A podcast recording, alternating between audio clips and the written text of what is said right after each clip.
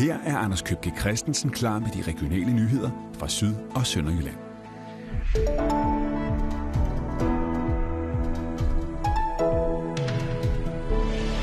Jeg tændt for mandagens nyheder fra TV Syd. God aften og velkommen. Andreas Hindbos mink mister livet en for en. Man går og græder lidt øh, indimellem. Det gør det stadigvæk. Det skal ikke nogen hemmelighed. Det gør de, fordi regeringen har beordret det. Er det en risiko for folkesundheden, så er jeg ikke i tvivl om, det her det skal gøres. Der er bare et problem. Det kan regeringen slet ikke i henhold til loven. Det er simpelthen uh, uforståeligt overfor. Det er virkelig skuffet over. Andreas Hindbo har farmen ved Jordrup sammen med sin far. Den er en af de 256, vi har her i vores område, men ikke ret meget længere. Avlerne er i gang med at slå deres mink ned, raske som syge. Og det er nødvendigt, lød det fra regeringen i onsdags. Frygten er, at en variation af coronavirusen, kloster 5, der er muteret i mink, at den kan sprede sig og måske betyde, at den kommende vaccine ikke vil virke. Mette Frederiksen sagde sådan her i onsdags. For det første, det er nødvendigt at aflive alle mink i Danmark. Det gælder desværre også afstyret. Vurderingen fra Staten Serum Institut er klar. En fortsat minkavl under den igangværende epidemi indebærer en betydelig risiko for folkesundheden. Herunder på mulighederne for at forebygge covid-19 med vacciner. Summa summarum, hvis ikke vi alle skal risikere, at vi om lidt står med en ny type coronavirus, der vil kræve, at vi begynder helt forfra med en vaccine, så skal alle mink slås ned. Der er bare et problem. Det har regeringen ikke lovhjemmel til at beordre. Jo, den kan godt beordre, at minkfarme, hvor der er konstateret smittet, skal slå dyrene ned. Og det samme med de farme, der ligger inden for den her sikkerhedszone på 7,8 km, som myndighederne har fastlagt. Det ligger inden for lovgivningen. Men alle de raske besætninger, dem uden for sikkerhedszonerne, den kan staten ikke bare beordre, undskyld udtrykket, udslettet. Det giver epidemiloven simpelthen ikke mulighed for. Det fortæller Ken Christensen, som er lektor i sundhedsret på Syddansk Universitet, til vores kolleger på TV2 News. Når vi ser på lovgivningen, så er den meget klar. Epidemiloven, den omfatter ikke den her situation med husdyrshold. De regler skal vi finde et andet sted. De regler, de er både gamle og kendte, vi har brugt dem længe, så det kan ikke komme som nogen overraskelse, at man i lovgivningen ikke har hjemmel til at kræve nedslagning af bestillinger, der er raske, og som ligger uden for sikkerhedszonen. Og det havde regeringen egentlig planlagt at skaffe i morgen, altså lovhjemmel. Det skulle ske gennem en hastelovgivning, men der bliver ikke fremsat noget lovforslag alligevel, for det kræver et flertal på tre fjerdedele i Folketinget at vedtage sådan en hastelovgivning, og det flertal det findes ikke lige nu. En af dem, der ikke vil være med, det er Liberal Alliances leder Alex Vandopslag. Han var i dag på besøg hos Andreas Hindbo i Jordrup. Ugens nedslagning af Andreas Hindbos mink er i gang. Hans besætning er ikke smittet med covid-19, men skal efter regeringens udmelding i sidste uge slås ned inden tirsdag om 8 dage. Men regeringen kan ifølge loven slet ikke beordre alle landets minkavlere til at slå deres mink ihjel. Det, det, tænker, det er fuldstændig uforståeligt for mig, øh, at, at, at de kan reagere sådan her og handle sådan her, og, overhovedet har lov til det, og behandle så mange mennesker sådan her. Øh, det er simpelthen øh, uforståeligt overfor. Øh, og jeg synes, at det er... Jeg synes, det er handlet så forkert i alt det her.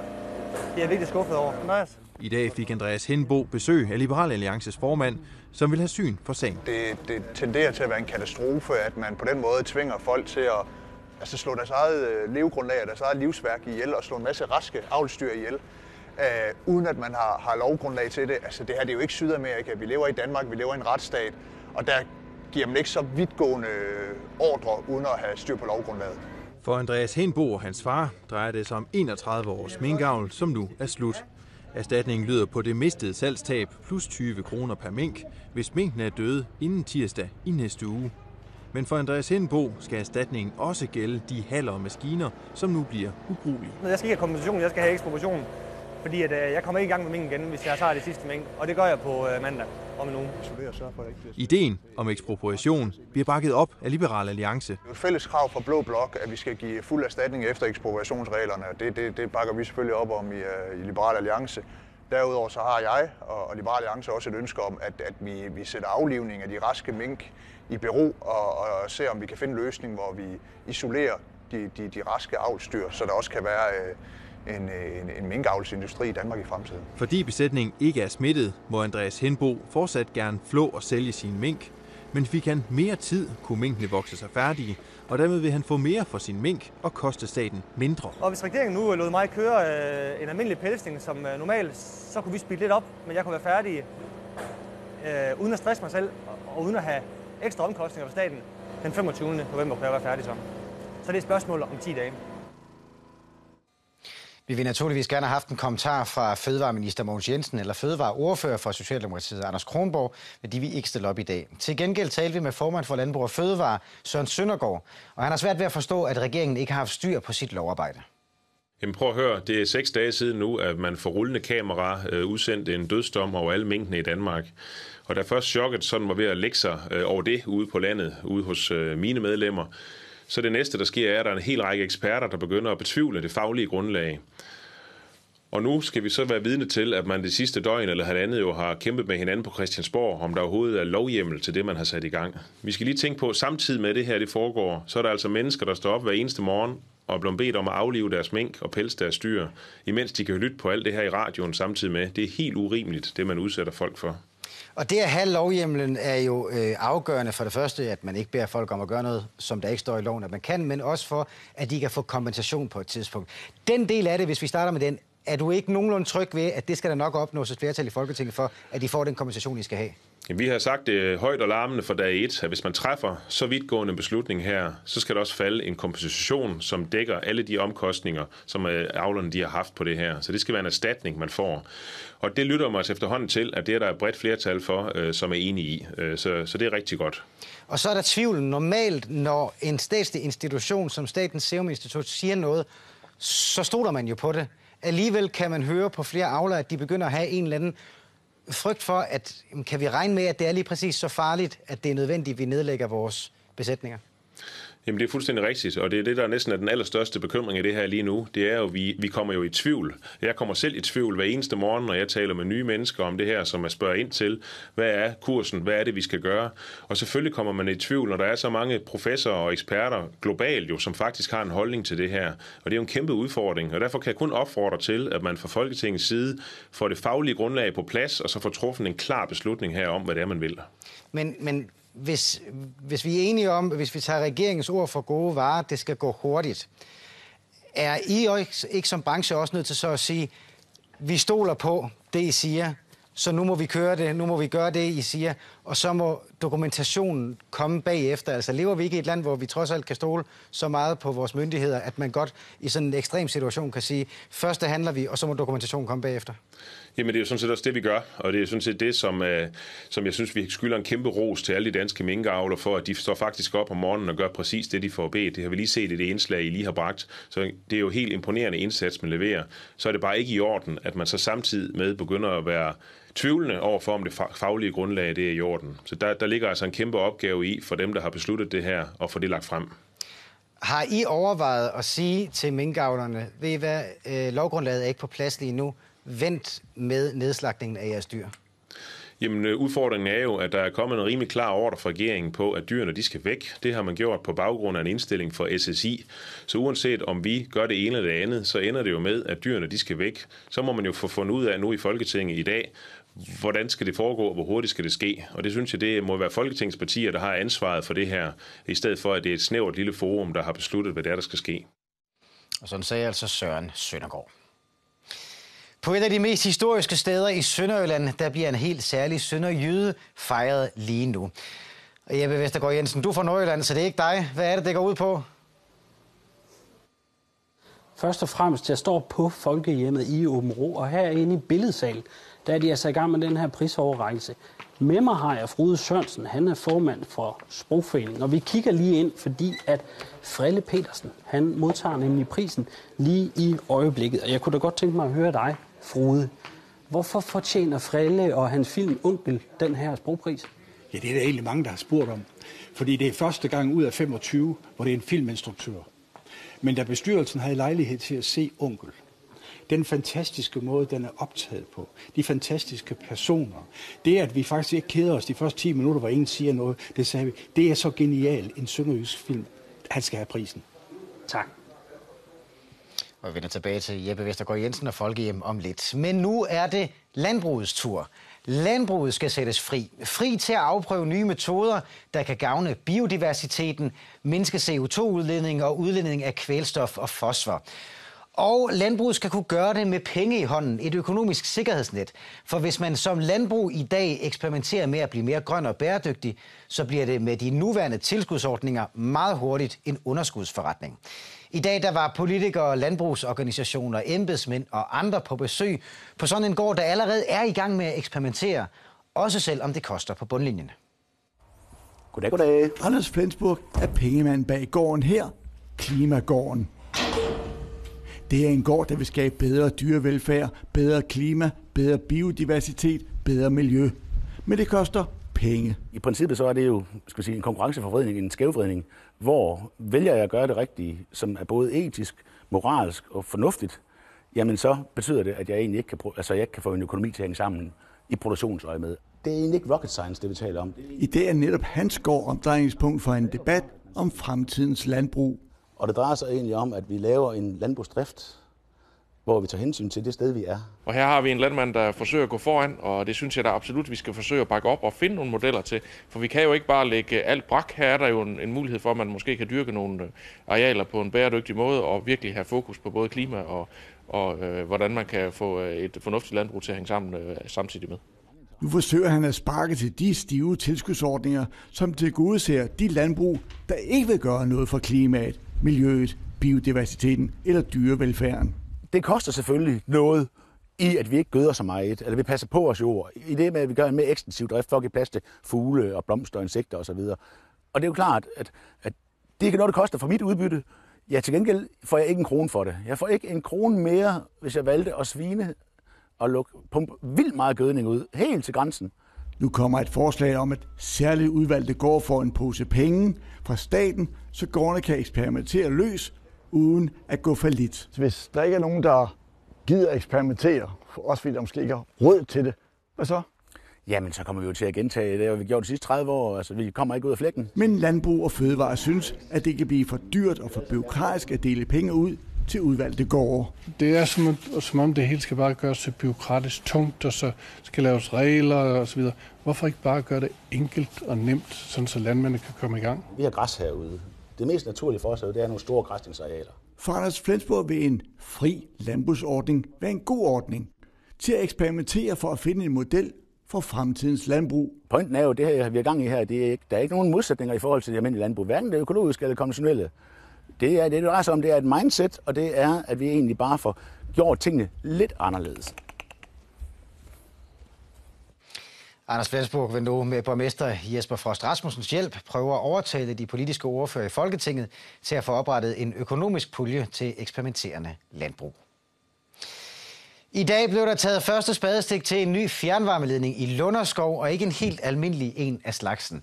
Den nye ledning den kan spare op til 93 procent af CO2-udledningen fra fjernvarme i både Vamdrup og Lunderskov. Vi øh, er hermed åben for strækningen.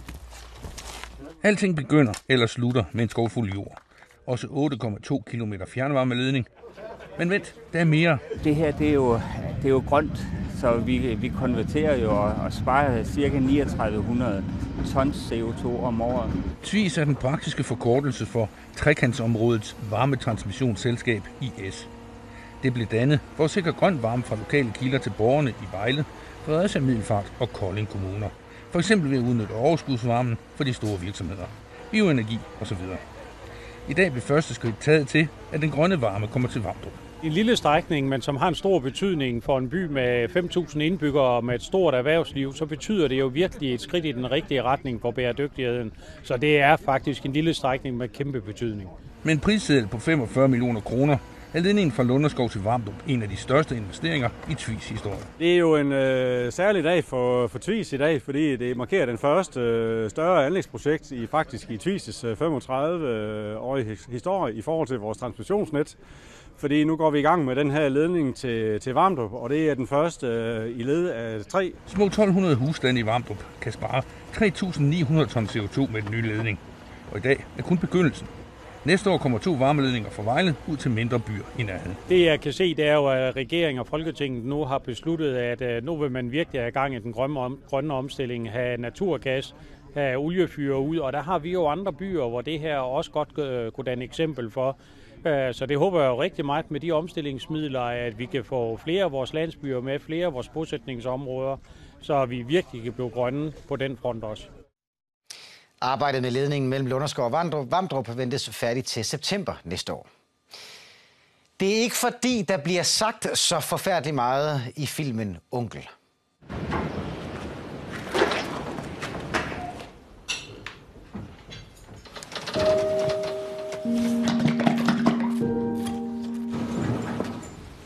Min onkel.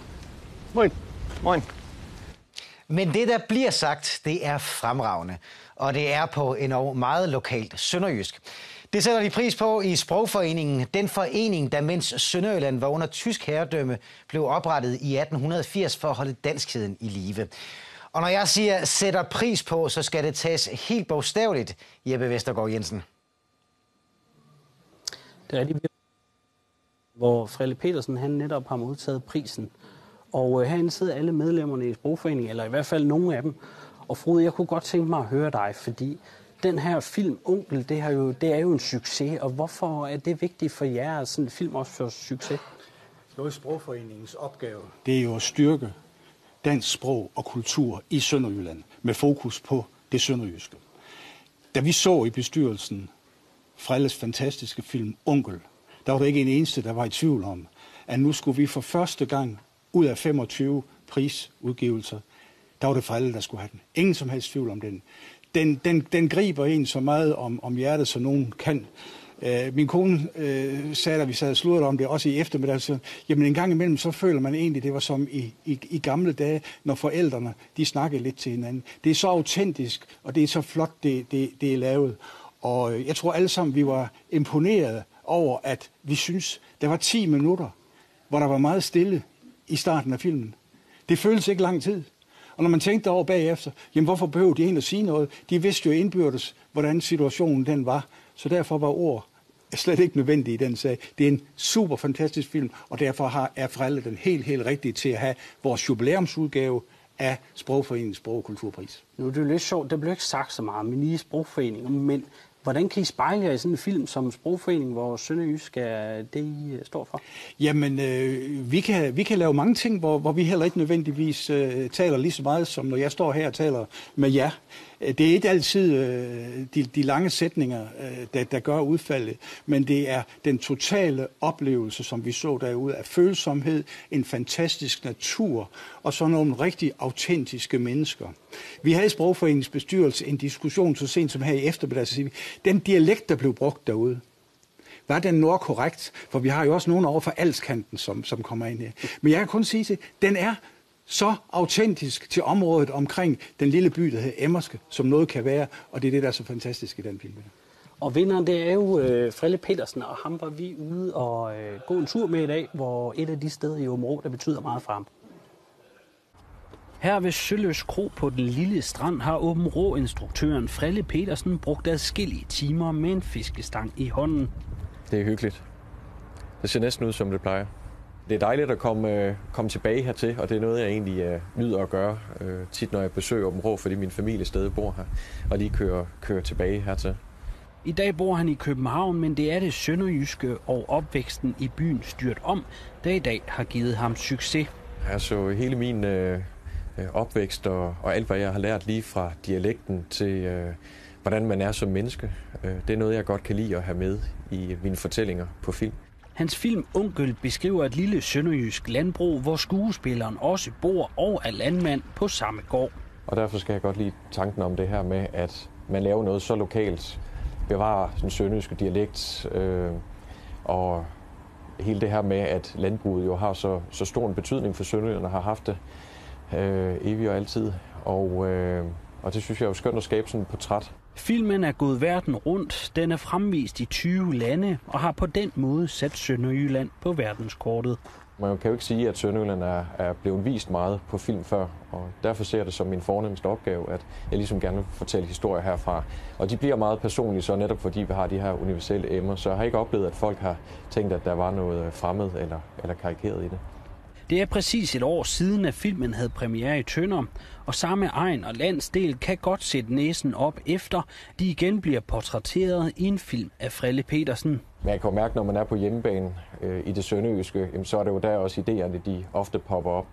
Og, øh, og derfor er der flere af dem, men øh, man har selvfølgelig også idéer til, til andre steder. Men først og fremmest så er det vigtigt for mig at følge op på endnu en sønderjysk film.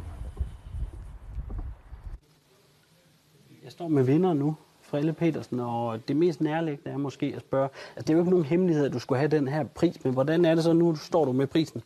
Jamen, det er jo en uh, fantastisk ære, og det har jeg jo set rigtig meget frem til. Uh, det er jo uh, netop helt fantastisk at, at modtage prisen her fra Sprogforeningen, og så i ens egen fødeby. Uh, det er en helt fantastisk følelse, så jeg er enormt stolt og beæret Sønderjyd. Ja, nu siger du Sønderjyd, du bor i København. Man kunne måske tænke filminstruktør fra København. Er du stadigvæk lokal? I den grad. Det er som om, at øh, jo, øh, jo længere tid man flytter, eller hvad hedder, jo længere væk man, øh, man flytter, og, øh, og øh, jo øh, flere år man bor væk, jo mere sønderjyd og lokal bliver man i sidste ende. Det er altid dejligt at komme tilbage og øh, netop at besøge familie og se alle de, de gode steder, som man har så mange gode minder fra, øh, og så få en masse nye gode minder også. Tidligere i dag, du nævnte det lige i indslaget, vi lige har set, øh, du er ikke helt færdig med Sønderjylland. Jeg ved, du har en, en film mere. Hvad går det ud på? Jamen, øh, jeg har fået produktionsstøtte fra det Danske Filminstitut til at skal lave en øh, ny sønderjysk film, som vi går på optagelse med her i starten af næste år, og det glæder vi os rigtig meget til. Og øh, det er igen på sønderjysk og med sønderjyske skuespillere foran kamera. Nu ved jeg, at det er jo lidt større budget end øh, filmen Onkel. Så er det jo måske nærliggende at spørge, bliver det mere Hollywood end sønderjysk? Nej, jeg tænker, det bliver endnu mere sønderjysk. Godt. Og så skal jeg høre her til sidst. Hvordan er det at skrive sig ind i de her, den her række af 25 andre, der har modtaget samme pris som dig?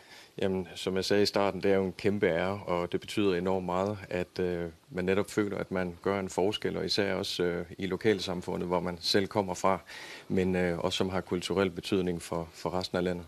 Så det er en stor ære. Frelle Petersen, tillykke med prisen, og tak. Tusind tak. Ja, med lykke, og herfra vi runder af lidt syg for eh, græns. For hvor Flækgaard-koncern, den har besluttet at lukke sin, af sin butik lidt midlertidigt. Det er nok et så fordi der simpelthen er færre kunder i eh, butik lige for 10, og altså slet et navn her i Flækgaard ved Kavremølle. Vi er her igen, når klokken blev 22, og indtil da så kan I se møg med på vores hjemmeside. Tak for nu. Morgen.